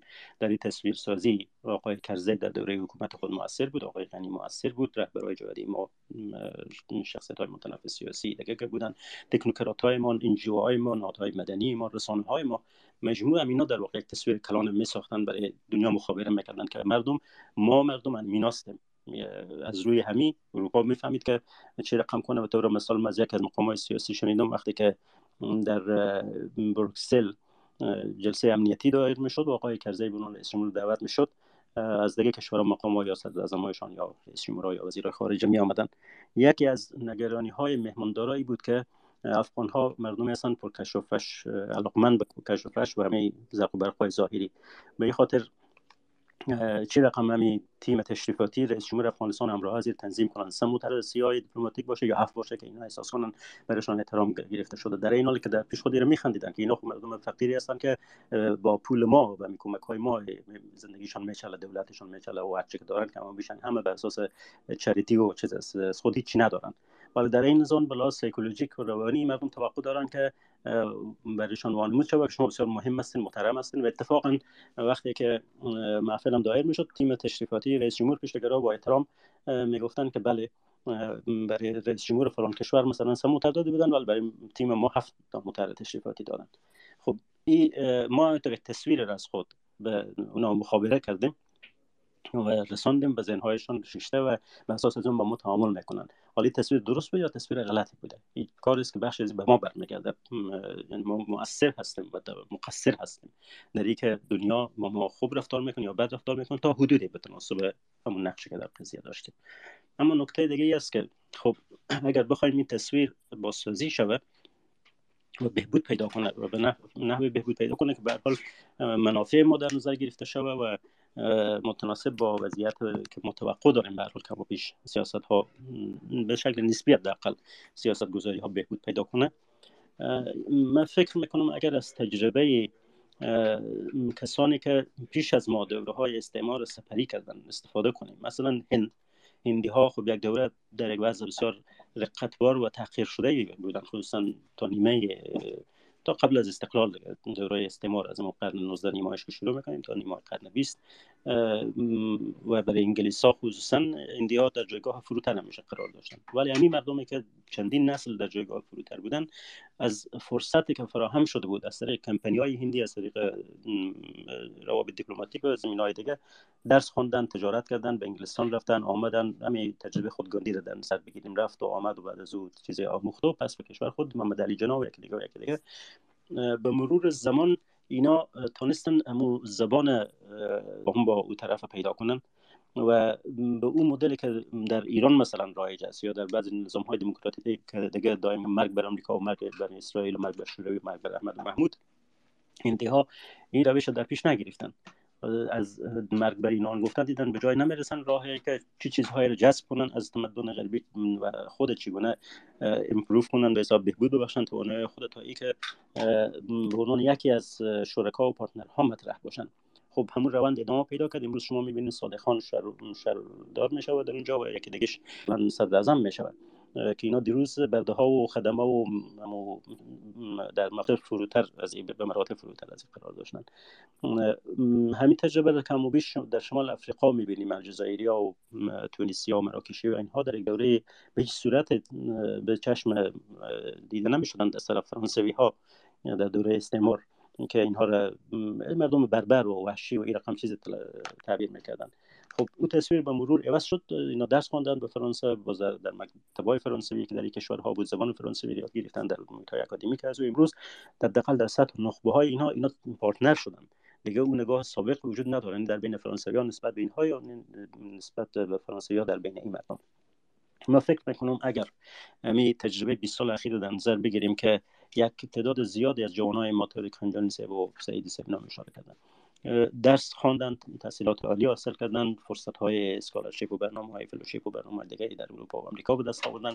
کم و بیش بستر مساعد شد برای گفتگو و همزبان شدن با این طرف. و کم و بیش کدهای چی یاد گرفتیم. البته در سطح ابتداییش کد گفتگو با طرف مقابل حالا اگر ما همین فرصت بگیم و انکشاف بدیم این فرصت ها دوستای خصوصا اینا که دیاسپورا هستن آمدن به اینجا. بخش از اولویت خود بدانن ارتباط با اندیشکده های غربی نهایت های اکادمیک و رسانه ها و امثال اینها از درون این میدان بازی در واقع بتانیم کم و بیش مسئله رو عوض کنیم. می‌تونه نیست که کل معادله رو بتانیم تغییر بدیم ولی من فکر می‌کنم که هنوز فرصت های داریم و بهتر است که با زیاد بدبینی و ناامیدی آدم مثلا نگاه نکنه. حوادث تلخ اتفاق افتاده شکست اتفاق افتاده و تبعید اتفاق افتاده این همه واقعیت های غیر قابل انکار است. اما همزمان دینامیک تحولات جهان به گونه است که در سوال شما که میران سب آمد که افغانستان از نظر افتاده یک از نظر افتادگی ابدی نیست. همچنان که به گفته حافظ گفتم چنان نماند چنین نیز هم نخواهد ماند. نه دوره که ما بسیار مهم بودیم برای جورج بوش و ادارش مثلا در سال 2003 و 4 و 5 یک وقت رئیس جمهور ما مهم بود. من جای خواندم فکر می‌کنم در کتابای درباره داعش اینا که میخواندم چگونه در عراق پیدا شد. می‌گفتن که وقت نیروی مالکی را اینا جستجو می‌کردن در یعنی یک پارتنر در عراق برشان مدل کرزی او اخملاک بود که کرزی رئیس جمهور افغانستان آدم موفقی بوده و گروه های مختلف یک جای کرده و حال ما در عراق هم یک کسی نیاز داریم که همون رقم شد و خب بعدها هم آقای کرزی از اهمیت خود افتاد هم نیروی مالیکی از اهمیت افتاد. شرایط دنیا در حال فعل و انفعالات است و برداشت خودم است که افغانستان در این حالت محجول بودن کنونی بر مدت طولانی نخواهد ماند. یعنی شرایط پیش میاد تحولات رخ میده که پس جبران متوجه میشن به اهمیت امریکا و هنوز هم اگر در سطح سیاست گذارهای کلان نباشد در سطوح پایینتری هستند. در پنتاگون در جاهای دیگر در تیم تنک های امریکا که ای آگاهی دارند که افغانستان به عنوان یک موقعیت سوق الجیشی جایی که نباید کاملا کنار گذاشته شود. دو سال بعد یا پنج سال بعد یا ده سال بعد باز پس امواج تغییر می‌کنه و تا خوب است که نسل با سواد ما خصوصا که در جهان دموکراتیک هستند روابطشان با تینک تنک ها و مراکز اکادمیک تقویه شده باشد و زبان گفتگو بیشتر شده باشه که حداقل اشتباهاتی که در این 20 سال گذشته شد در مرحله بعدی که فرصت فراهم میشه و اشتباهات ما تکرار نکنیم. سلامت باشید.